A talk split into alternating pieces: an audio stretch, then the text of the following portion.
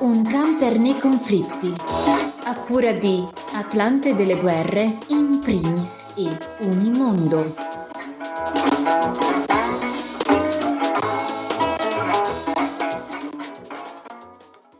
Benvenuto, benvenuta a un camper nei conflitti realizzato con una collaborazione di Associazione Culturale in Primis, Atlante delle Guerre e dei Conflitti e Unimondo, un podcast settimanale che si pone l'idea di raccontare cosa accade nel mondo con approfondimenti dedicati a notizie di esteri che spesso sono trascurate nei grandi media, anche quelli internazionali. Io sono Francesco Zambelli, con me in studio oggi c'è Alessandro Graziadei, giornalista di Unimondo. Buongiorno Alessandro.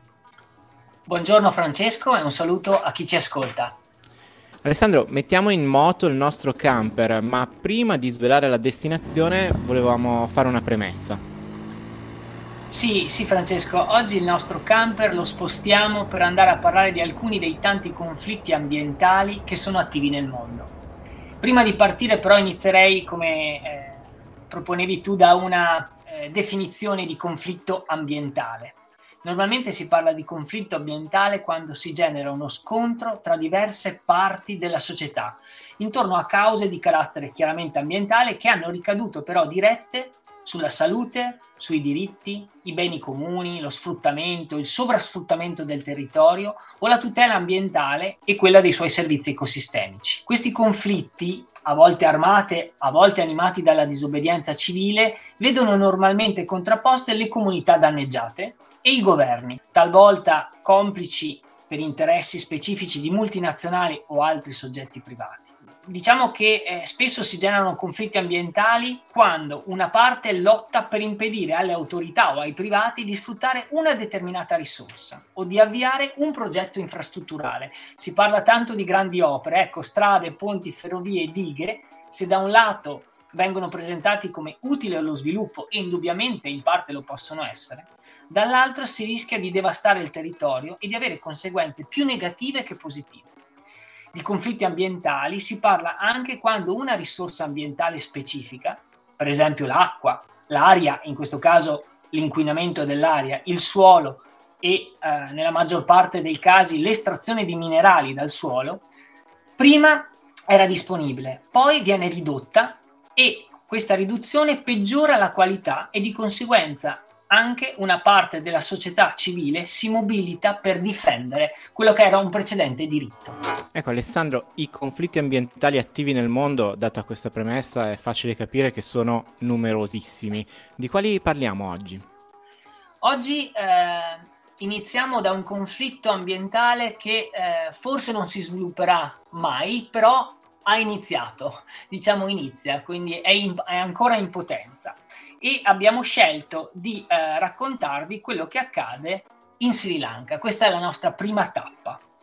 E da alcune settimane sta nascendo un conflitto ambientale a causa di una grande opera. A fine giugno il presidente Wickremesinghe ha infatti presentato gli ultimi aggiornamenti del National Physical Planning del 2048, che dovrebbe servire a realizzare una rete autostradale nuova in tutto il paese, rete che andrebbe a implementare e migliorare quella già esistente. E parliamo di un progetto avviato già nel 2011 e che secondo il governo di Colombo segnerà un passo significativo nello sviluppo non solo stradale, ma anche urbano e territoriale di tutto il paese. Il ministro dello sviluppo urbano e dell'edilizia, Rana Tunga, ha dichiarato che eh, questo piano andrà a migliorare il rapporto tra la città e le campagne, tutelando anche il paesaggio naturale. Fin qua tutto bene, direi. Di diverso avviso rispetto all'impatto delle opere che saranno realizzate sono ma- molti attivisti del Centro per lo Studio dell'Ambiente e della Natura e dello Sri Lanka, che paventano una distruzione ambientale su larga scala del paese, con un annesso aumento del consumo di suolo.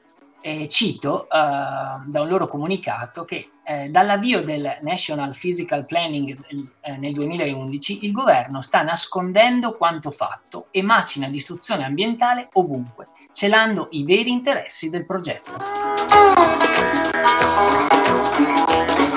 Ecco, Alessandro, quali saranno le conseguenze di questo progetto secondo gli attivisti? Ma secondo molti di loro, la progressiva deforestazione porterà presto anche alla privatizzazione dell'acqua dello Sri Lanka, oltre ad una perdita di ecosistemi che avrà conseguenze gravissime.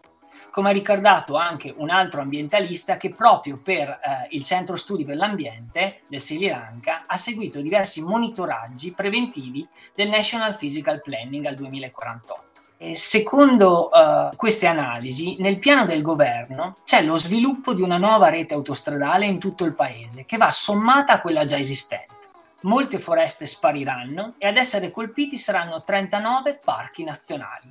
Senza dimenticare che il calo drastico della percentuale di foreste che ricopre il territorio aumenterà l'impatto dei fenomeni estremi. Sappiamo qualcosa anche noi in Italia in questo periodo. Immaginiamo alluvioni e siccità come conseguenze di eventi del cambiamento climatico anche nello Sri Lanka. Chiaramente le foreste e il sistema che le foreste riescono a uh, mantenere sul territorio garantisce un equilibrio maggiore davanti anche a fenomeni estremi come questi. Le reti stradali poi del progetto attraverseranno valli e fiumi eh, molto importanti e sono zone in cui gli abitanti stanno già affrontando diverse inondazioni e gli, agri- gli agricoltori hanno dovuto abbandonare i loro campi a causa della forza delle piogge sempre più intense.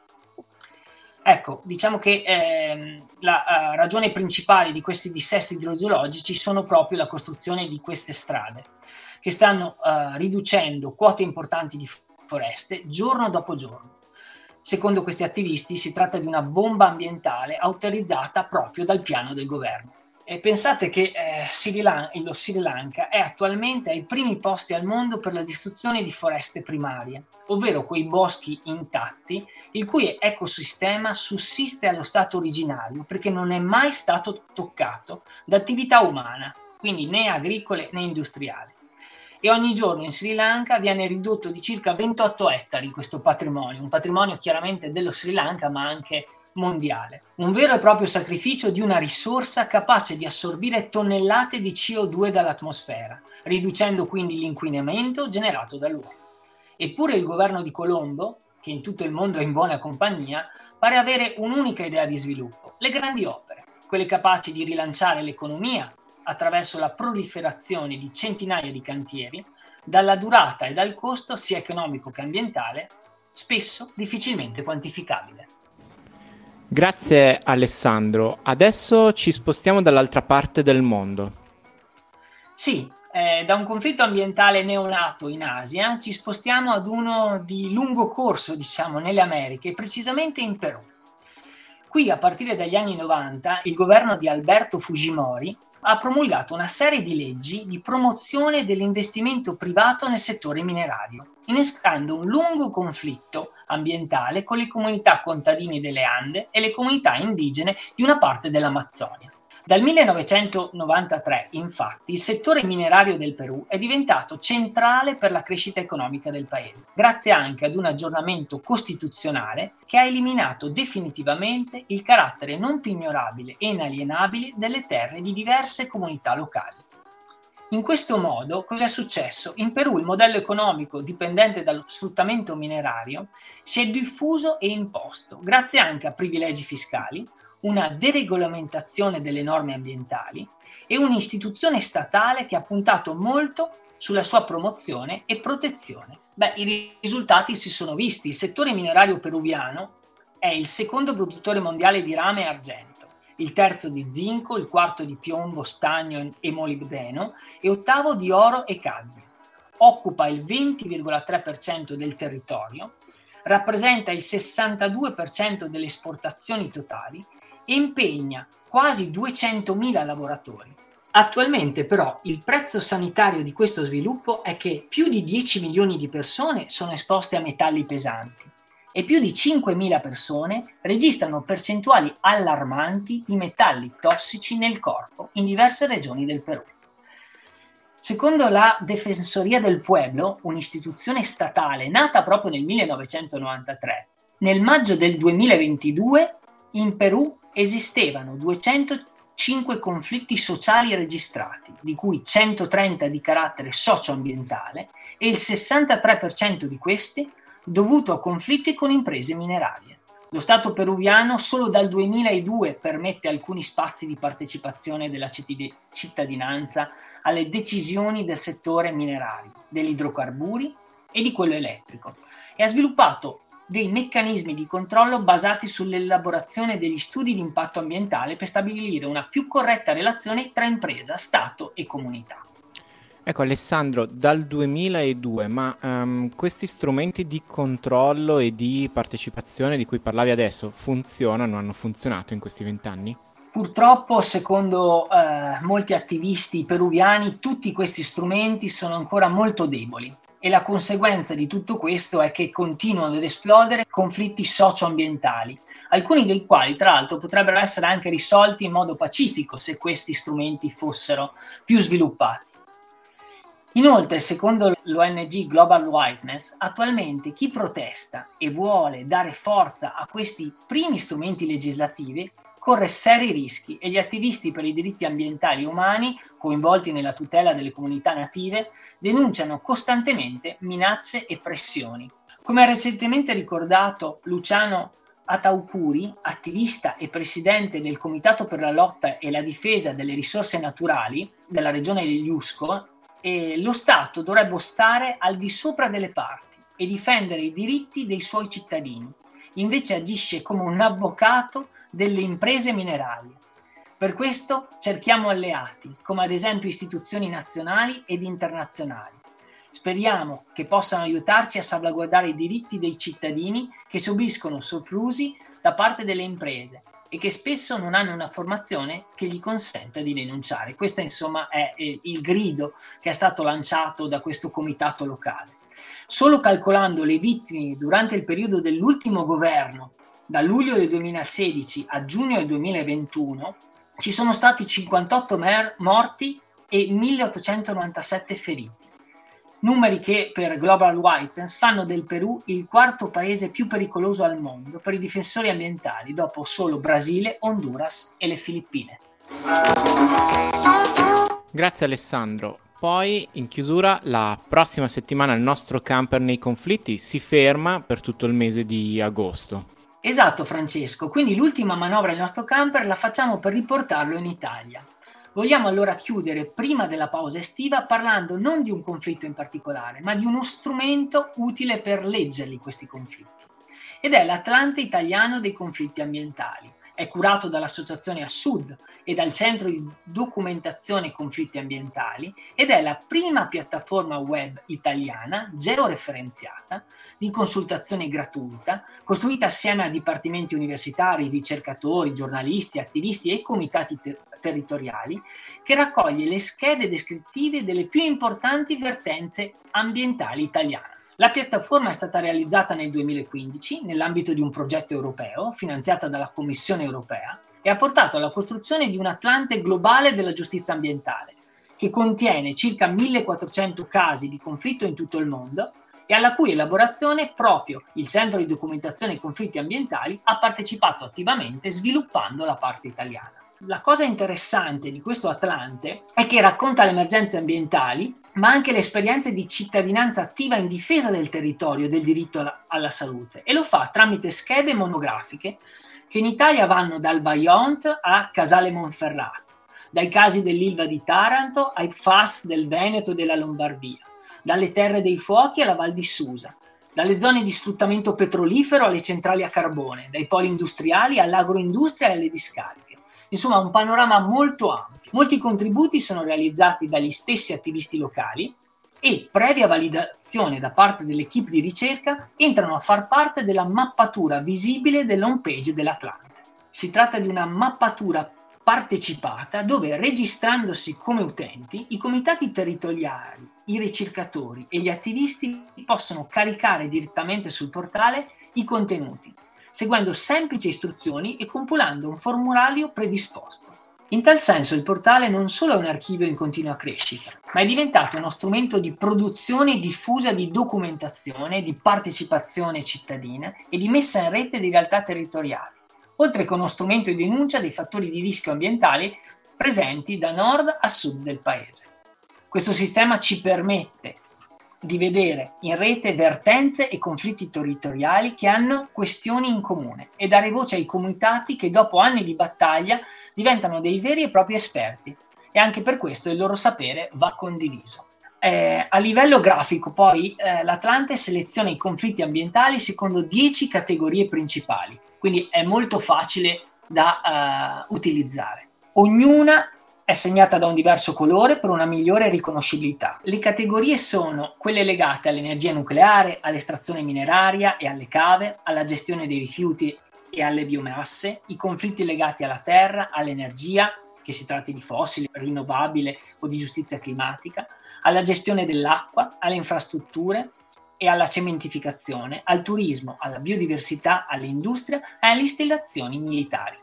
Ogni scheda contiene tutte le informazioni relative al conflitto ambientale in oggetto, l'impresa coinvolta, il luogo, lo stato attuale del conflitto, l'intensità del conflitto, le motivazioni, nonché una nutrita bibliografia utile per approfondire ogni aspetto del singolo caso. Il database contiene inoltre informazioni sugli investitori, sui promotori dei conflitti, sulle mobilitazioni, i riferimenti alle legislazioni in corso, le ricerche accademiche e poi naturalmente l'esito e lo stato del conflitto stesso. Quindi con un singolo clic è possibile accedere alla mappa delle diverse forme di conflitto, permettendo attraverso un sistema di filtri progressivi una rapida consultazione e tutti gli aggiornamenti utili non solo per noi giornalisti, ma anche per docenti, studenti, ricercatori, attivisti in cerca di esperienze plurali o soluzioni singolari e semplici cittadini che vogliono informarsi su qual è lo stato dei principali conflitti ambientali anche in Italia. Grazie mille, grazie mille Alessandro Graziadei e quindi la puntata di questa settimana si ferma qui, il nostro camper si ferma nel mese di agosto, ci risentiamo a settembre, in chiusura la rubrica di Amedeo Rossi dedicata alla Palestina.